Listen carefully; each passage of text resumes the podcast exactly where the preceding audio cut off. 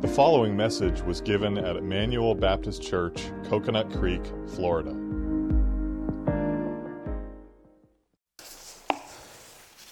We turn for one last time to Galatians.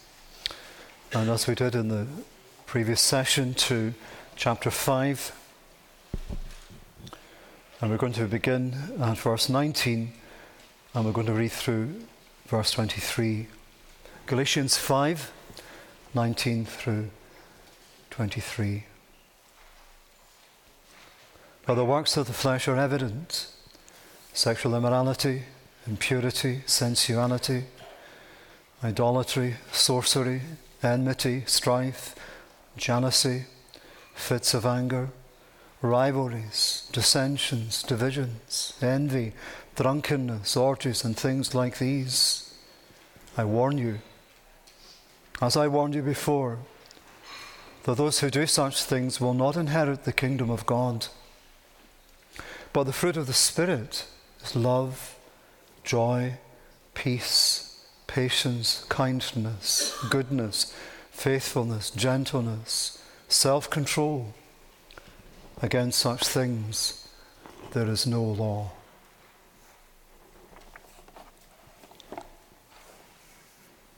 A little piece of Shakespeare's Hamlet as we begin this final session. What a piece of work is man!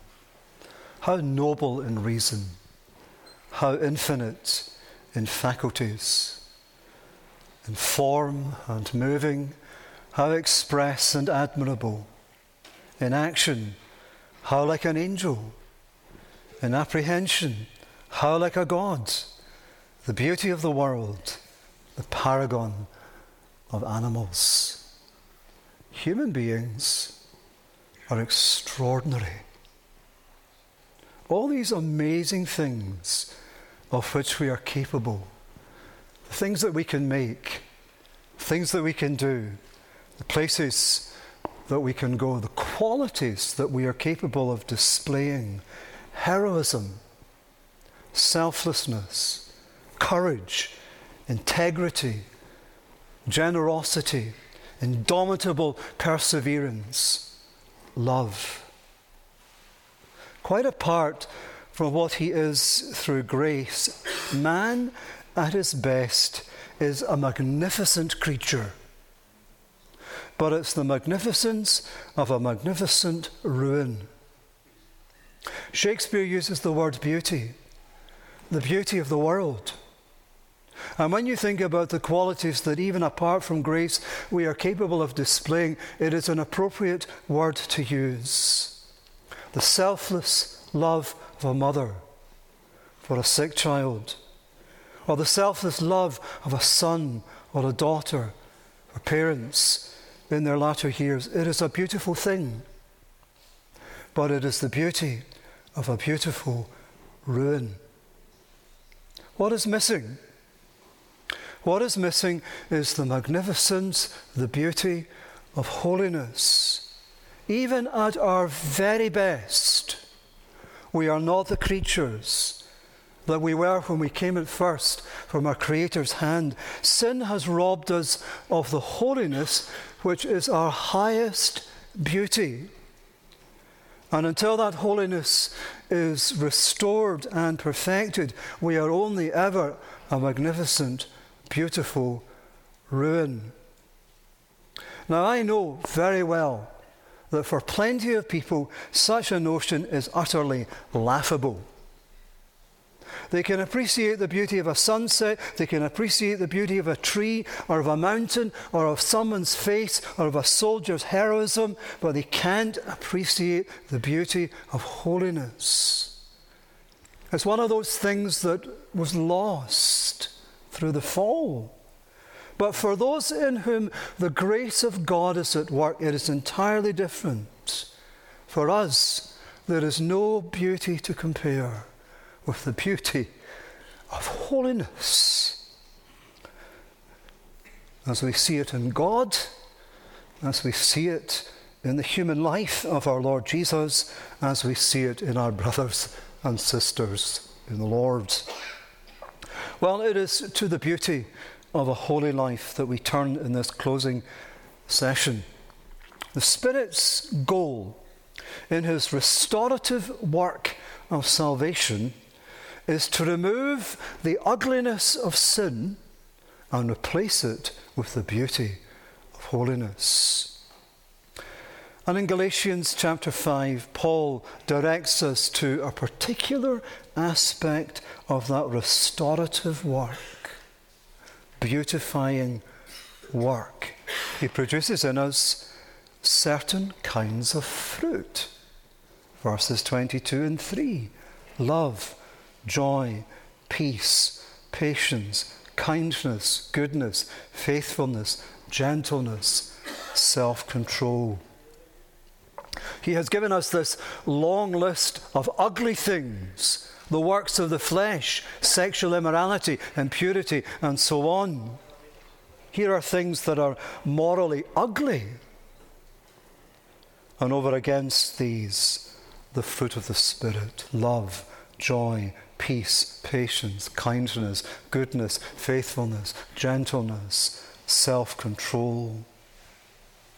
Against such things, he adds, there is no law. It's an intriguing statement. I wonder what he means by it. The function of law, says John Stott, is to curb, to restrain, to deter. No deterrent is needed here. There is, when it comes to the works of the flesh, not when it comes to the fruit of the Spirit. The more of that fruit there is in our lives, the better. For the more of the fruit of the Spirit there is, the lovelier our Christian lives become. Well, let's think in the first place about what this fruit of the Spirit implies about the Spirit's work. What it implies about the Spirit's work.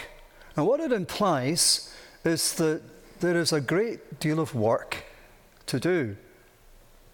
There's a very popular TV show in the United Kingdom called The Repair Shop, when people bring articles of value to them that are somewhat the worse for wear to a team of experts who restore them. Well, my wife and I were watching an episode of this not all that long ago, and someone had brought in a fine old automobile, a 1927 Lagonda. This man bought this old car when he was 17, and he had been working on it for 43 years. And now there was only one last thing to be done. 43 years tells you how much work he had to do in order to restore this glorious old car to its former glory. And the Spirit has a great deal of work to do when we come into His hands. I think about some of the magnificent ruins with which my country and other countries in Europe are peppered. Old ruined castles and abbeys. What a lot of work to restore these ruins. And so with us, when the Spirit gets to work on us. He's got a great deal of work to do. And we have an illustration of it right here in our text. The fruit of the Spirit is love, joy, peace, patience, kindness, goodness, faithfulness, gentleness, self control. What a long list. And Paul could have made it longer had he so wished. What does its length imply? It implies that on all these different fronts, the Holy Spirit needs to work in order to make us like Christ. If we are to be the loving, joyful, peace filled Christians that God wants us to be, the patient, kind, and good Christians, the faithful, gentle, and self controlled Christians, the Spirit of God needs to make us so. Here are nine areas of the Christian life evidently in need of repair. And when you consider one, that each of these has multiple aspects to it, and two, that they are not the only characteristics that Paul could have listed, we're given a glimpse straight away of just how much work the Spirit has to do when we come into His hands as He gets to work in us to make us lovely again. Let's think in the second place about what the Spirit actually does in producing this fruit. And here we touch on an all important question. Why are the love and the joy and the peace and the patience and the kindness and the goodness and the faithfulness and the gentleness and the self control listed here called the fruit of the Spirit? And you understand why I ask, these, ask that question. These are character qualities. And each one is to be found in the heart and life of those who do not have the Holy Spirit. Love, for example. Christians have no monopoly on love. We're not the only people on this planet who love. You remember Jesus' words in the Sermon on the Mount? If you love those who love you, what reward will you get? Are not even the tax collectors doing that? Non Christians love. It is the merest truism to say it, and often with great selflessness. And unbelievers can be joyful and peace filled and patient and kind and good and faithful and self controlled as well.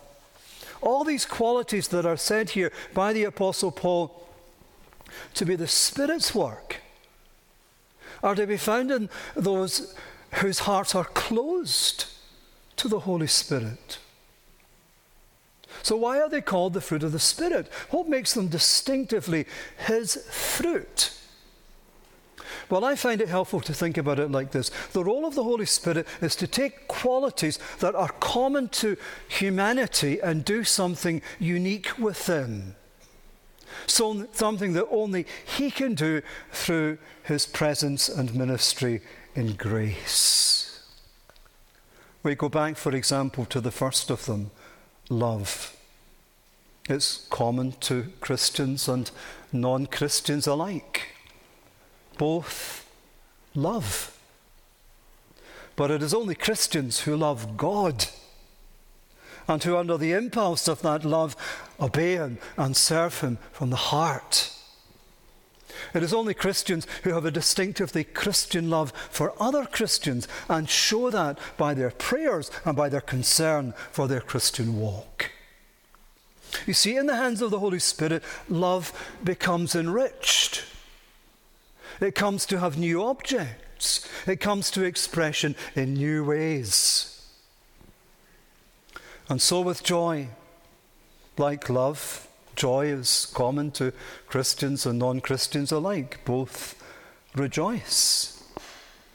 But it is only Christians who rejoice in the Lord and in his great salvation and in the progress of the kingdom of God. In the hands of the Holy Spirit, joy, like love, is enriched. Uh, it too comes to have new objects and comes to expression in new ways. And what is true of love and joy is equally true of all the other kinds of fruit that Paul lists for us. Let's ask in the third place what we find when we look for the Spirit's fruit in our own lives as Christians or in the lives of others, what do we find? The answer is a great unevenness in which in regard to which these qualities are present. One Christian may be, for example, very loving, but not very joyful. Another may be joyful, but lacking in self control. A third may be a model of self control, but lacks kindness. A fourth may be wonderfully kind, but know little of God's peace in their heart. Or think about it in terms of ripeness, your wife sends you to the supermarket to buy some fruit.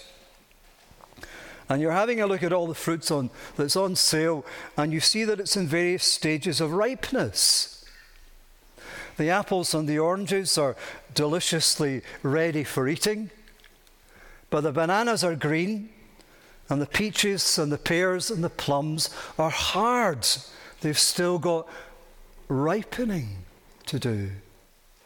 And so with the different kinds of fruit that the Spirit produces in our hearts as believers. It is at different stages of ripeness. In some, love is far ahead of peace, joy than self control, faithfulness than gentleness. He always has more work to do. Some of you will know the name Charles Simeon. He was one of the outstanding Anglican evangelicals of the 1700s into the early 1800s. When he was a young man, he enjoyed the friendship of an equally outstanding evangelical Anglican, Henry Venn. There is a story told of what happened when Charles Simeon, as a young man, went to visit Henry Venn in his rectory. He did not make a good impression on Mr. Venn's daughters. First, one Miss Venn, this is after he left. First, one Miss Venn and another exclaimed about his harsh and self assertive manner. Come into the garden, children, said their father. Now, pick me one of these peaches. But it was early summer and the time of peaches was not yet. How could their father ask them for green fruit? Well, my dears, it is green now, and we must wait. But a little more sun and a few more showers, and the peach will be ripe and sweet. So it is with Mr. Simeon. And so with us as well. Spirit of God has plenty of work to do in us before the fruit is fully and equally ripe. So we've thought about what the fruit of the Spirit implies about the Spirit's work. He's got a great deal of work to do. And we thought about what he actually does in producing this fruit, taking common qualities and doing something unique with them and we thought about what we find when we look for the Spirit's fruit unevenness, unequal ripeness. Now, in the fourth place, and this really brings us to the heart of the matter, what we become. What we become as we bear the Spirit's fruit. There is something that we become as the Spirit produces this fruit in our lives. And that is increasingly like the Lord Jesus. How often have we heard about it, thought about it, prayed about it, prayed for it, being like Jesus, becoming like Jesus? What does that mean? What do we look like if we become like Him? Tie it in with Romans 8, verse 29. Paul tells us that those God foreknew, he also predestined to be conformed to the likeness of his Son. What do we become as God's purpose is worked out in our lives? One way of answering that question is with reference to the fruit of the Spirit. He comes to live in our hearts, He gets to work there. He takes these common qualities of love and joy and peace, etc. And he begins to do something with them, something that only he can do through his presence and grace. What are we becoming as he does his work? As under his influence we begin to bear this fruit of the Spirit? The answer is like Jesus. And the more of the fruits of the Spirit that we exhibit, the more like Him we are. So let's take a closer look. And there are three lines of thought that I want us to follow out as we think about becoming like Jesus by bearing more and more of the fruit of the Spirit. Here's the first. Let's think about Jesus bearing the fruit of the Spirit in his own life. It was the plan of God from eternity to make the nature in which man sinned and fell the instrument by which we would be saved. Sin would enter the world through a man, our first father Adam, and it would also be through a man that salvation would come. That was the plan. And it led to the incarnation of the eternal Word. And the Word became flesh and made his dwelling among us. We think about it every Christmas without ceasing to be what he had eternally been, the divine Son of God became one of us, a man among men. And in that nature, the divine Son lived among us. And he did so exactly as humans should live by the power of the indwelling Holy Spirit. From the beginning to the end, from conception to the cross, there was a very special ministry of the Holy Spirit in the life of the incarnate Son of God. It had been prophesied long before by Isaiah. Chapter 11, verse 2. The Spirit of the Lord will rest upon him, the Spirit of wisdom and understanding the spirit of counsel and might, the spirit of knowledge and the fear of the Lord. A prophecy of the coming Messiah. What would he be like? A man on whom the Spirit would rest. And here is how it would be seen in his wisdom, his understanding, his counsel, his power, his knowledge, and most remarkably of all, in his fear of the Lord and all these things that made him a man of God, that made his humanity godly humanity, that made his nature holy.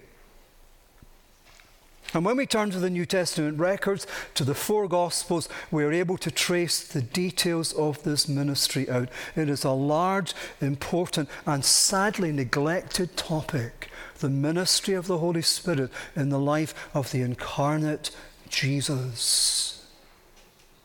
We can only touch on one aspect of it the Spirit's fruit. Through the presence and ministry of the Holy Spirit in Christ's humanity, his humanity was holy. And that holiness showed itself in this very same way that it does in the case of his people in the love and the joy and the peace and the patience and the kindness and the goodness and the faithfulness and the gentleness and the self control that the Spirit alone can produce.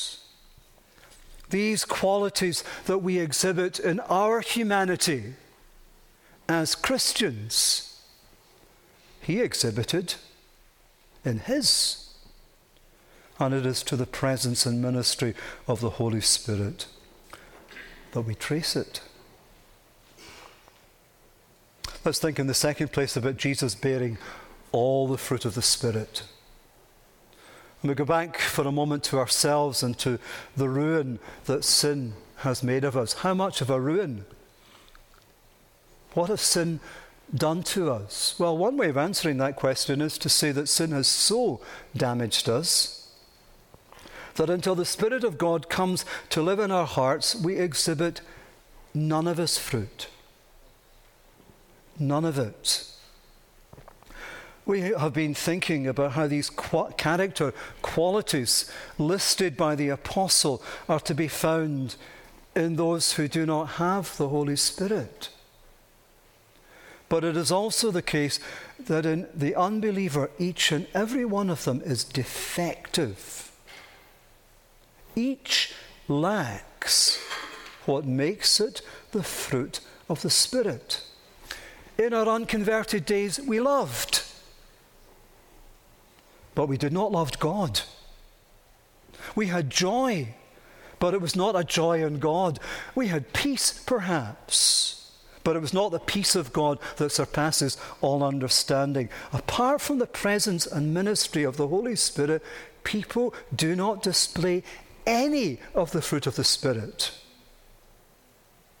Until we are born again, all that makes this fruit distinctively the Spirit's fruit is absent. With the Lord Jesus, it was entirely the opposite. If we by nature lack all of the fruit of the Spirit, He by nature exhibited it all. Spirit created His human nature holy as he did in Adam's case. And in that holy human nature, all of the Spirit's fruit was present. None was missing. So we thought about Jesus bearing the fruit of the Spirit in his own life, Jesus bearing all the fruit of the Spirit, and then this Jesus bearing the fruit of the Spirit to perfection. We come back once more to ourselves and to the question that we've been asking what do we find when we look for the Spirit's fruit in our own lives or in the lives of other Christians? Unevenness. Always some characteristics that stand out from others. We're all of us strong in some areas, but not so strong in others. Not so the Lord Jesus. He had all these things love, joy, peace, patience, kindness, goodness, faithfulness, gentleness, self control. And at every stage of life, he exhibited them to perfection. Now, that is not to say that there was no development. There was. We may think of him, for example, maturing in his love for God and man as his knowledge grew. We may think about him coming to have the experience of a deeper, fuller, richer joy in God and in God's gifts as he progressed from boyhood to manhood. But nothing was ever lacking. He never had to repent of the shortcomings and failings with which we ourselves are so familiar. And that is why we become more and more like him, the more of the Spirit's fruit that we bear. That is why, when the Holy Spirit has finished his work in our lives, as he will one day, we will, like the Lord Jesus, bear the fruit of the Spirit to perfection. So we thought about what this fruit of the Spirit implies about the Spirit's work. And we thought about what the Spirit actually does in producing this fruit. And we thought about what we find when we look for it. And we thought about what we become as we bear this fruit, like Jesus. And then this fifth point what we ourselves must do to bear the Spirit's fruit. What we ourselves must do. It's what we were glancing at in the in the closing moments of our last session. Actions walk in the Spirit, live in the Spirit, keep in step with the Spirit, follow the leading of the Spirit, sow to the Spirit. Victory over sin, growth in holiness, the bearing of the fruit of the Spirit don't just happen. It's not a matter of passively sitting back. We have a plum tree in our backyard. For a little while, we had christened it the barren plum tree because it was not producing any fruit. And then, for a couple of summers has borne abundant fruit. Now, my wife, who takes care of things, does her best to, to create the best conditions. She prunes it, whatever it is that needs to be done. But when that is done, we have to just sit back and watch and wait. It's already been pruned. I don't know what sort of crop, if any, we will get this summer. We just have to passively sit back and wait. That is not how it is when it comes to bearing the fruit of the Spirit. I'm just going to repeat myself. There are paths that in the Spirit's strength we need to take, the paths marked out for us in Holy Scripture.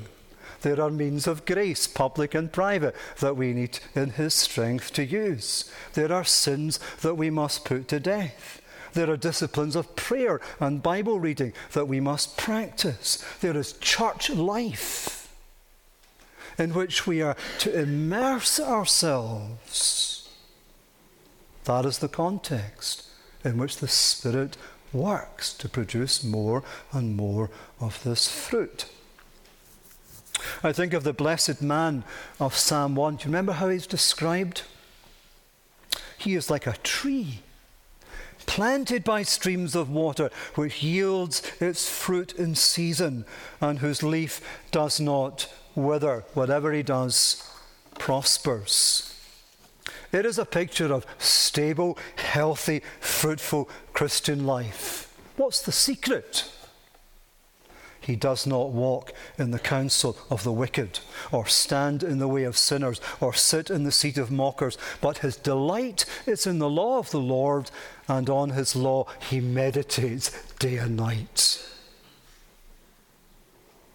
It is in just such ways, brothers, it is in living like this that we bear more and more of the Spirit and thereby have the privilege of rendering ever more fruitful service. Let me tie it all in in the closing part of this message with the theme of beauty. When God planted a garden in Eden, Genesis tells us that he made trees to spring up that were pleasant to the sight. As human beings, we were created with a capacity to appreciate beauty, and God gave us beautiful things to look at.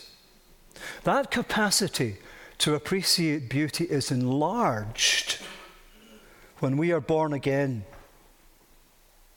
There is a measure of that capacity that was lost in the fall but which is restored to us in saving grace. We are able once again to appreciate the beauty of holiness.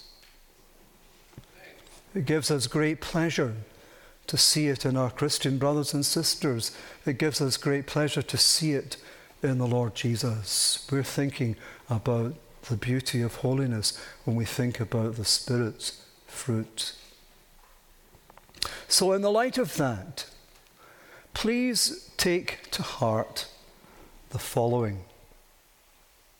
Number one, this is a beauty that is attainable. When it comes to physical beauty, there's not much that most of us can do. When I was uh, a young man in my early 20s, at seminary in Edinburgh, I had the privilege of enjoying the friendship of a man much older than myself. He was coming on for 70 when I first knew him. And I remember him being described by someone who, who met him as having a very lived in face. And I am not being modest when I say that again and again, when I look in the mirror and see these lines, I think, David, you've got a very lived in face. And there's not much we can do about it, is there? But here is a beauty that is attainable. It's the very reason that the Holy Spirit is living in our hearts and at work so that we will bear this fruit and thus become more like Jesus in his love and in his joy and in his peace and his patience and kindness and goodness and faithfulness and gentleness and self control. Brothers, think about all these ugly things that cast a shadow over elders' meetings, deacons' meetings, members' meetings, those things that cast a dark shadow at times over our homes lovelessness, joylessness, impatience, unkindness, at times sheer badness, lack of gentleness, lack of self control, and especially in speech. There is no excuse for it. It is to our shame. As physical beauty diminishes, spiritual beauty ought to increase. In every one of these respects, and they will do as we walk in the Spirit, as we follow His direction in His strength. It is a beauty that is attainable. Secondly, it is a beauty that brings pleasure to God. Beauty gives God pleasure. You see it in the, in the creation account as he surveys the work of every day. God saw that it was good. He's taking pleasure in what he has made. You hear it in his commendation of Job. There is none like him on the earth. You hear it too in the Father's words to the Lord Jesus at his baptism, You are my beloved Son. With you I am well pleased. This is the God who has pleasure in the beauty of his Son, the beauty of his holiness. Or let's bring ourselves into the picture. Paul in 1 Thessalonians speaks about believers living in such a way as to please God. Something that was not possible in our unconverted days. How do we please Him? By living a holy life. So we walk in the Spirit, live in the Spirit, as in His strength we bear more and more of the Spirit's fruit. We give God pleasure. Take it as an incentive to grow in holy beauty. We give God pleasure. It is a beauty, thirdly, that brings praise and thanks to God. I'm noting here how both of Paul's letters to the Thessalonians begin on much the same note. We give thanks to God always for you, remembering before our God and Father your work of faith and labour of love and steadfastness of hope in our Lord Jesus Christ. That's at the beginning of the first one. And at the beginning of the second one, very similarly, we ought always to give thanks to God for you, brothers, as is right, because your faith is growing abundantly and the love, every one of you, for one another is increasing. Paul sees in these beloved Thessalonian believers the fruit of the Spirit how beautiful their Christian lives are becoming. And it moves him to praise and thanksgiving. This is the Lord's doing. And it brings him praise and thanks. Take it as another incentive to grow in holy beauty. It gives God pleasure, it brings him praise and thanks. Fourthly, it is a beauty by which we adorn the gospel. And you know where I'm taking that language of adorning the gospel from, don't you? By the way that we live, Titus 2, verse 10, we may adorn the doctrine of God our Saviour. Or as the NIV puts it, we can make it attractive. It is only too possible to live in such a way as to make the gospel repellent. How sad it is when sons and daughters grow up in a home and the gospel becomes repellent to them because of the hypocrisy that they see in a father. It turns them off. Hypocrisy, lovelessness, joylessness, impatience, unkindness. It prejudices people against the gospel. But if by walking in the Spirit we bear more and more of the Spirit's fruit, we do the opposite. Here is the, the beauty of the gospel and the beauty of the holiness that it produces. And then one last thing, one last point. It is a beauty that will one day be perfect. And I, I wish I had some photographs to show you. There is a castle in the northwest of Scotland called Eilean Donan Castle. It's one of the most photographed castles in Great Britain. It's forever appearing on calendars. It has been moved for movie, used for movie sets. There it is in the water on a, on a little island, and there's this beautiful bridge goes out to it, and in certain certain lights and from certain angles, it is just magnificent. What most people don't know is that nearly 200 years ago, Eilean Castle was in ruins. And you can Google it and, and, see, and you'll find an old black and white photograph of this little rock outcrop and this ruin sitting on top of it, and there's no land bridge, and no one would think of having it as a movie set or making it a calendar photograph. That's how it was until the early 1900s, when someone with money and vision decided that it was time to restore it. And over a period of time, he did. And what a transformation! No one would guess, just by looking at that this was once a ruin. God is one day going to do the same with us. I mentioned that uh, TV show that's very popular in the United Kingdom called The Repair Shop. I have never watched anything that, that better illustrates the gospel than that program. Right at the end, uh, when someone comes to get back this article that they've brought in for repair, that they come in and there it is on a table and it's covered with a rug or a blanket. And they will be asked, Do you remember what it was like when you brought it in? Oh, yes, yes, it was, it was this, it was that. It was, and then they take off the blanket.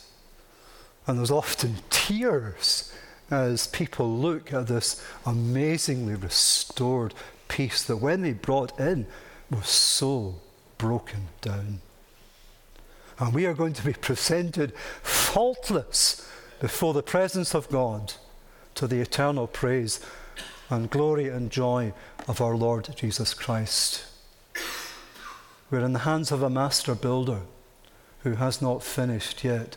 We're in the hands of a master gardener who has not finished yet. But one day he will be. So take heart from that. We were thinking last night about taking heart from the fact that the indwelling Jesus is at work and he is more than equal to the strength of our sin. Take heart from the fact that one day, one day, he's going to be finished. And when we are, what magnificent creatures we will be. And it will not be the magnificence of a magnificent ruin. It will be the magnificence of a magnificent, restored human being, perfectly like our Lord Jesus Christ. Let's pray together.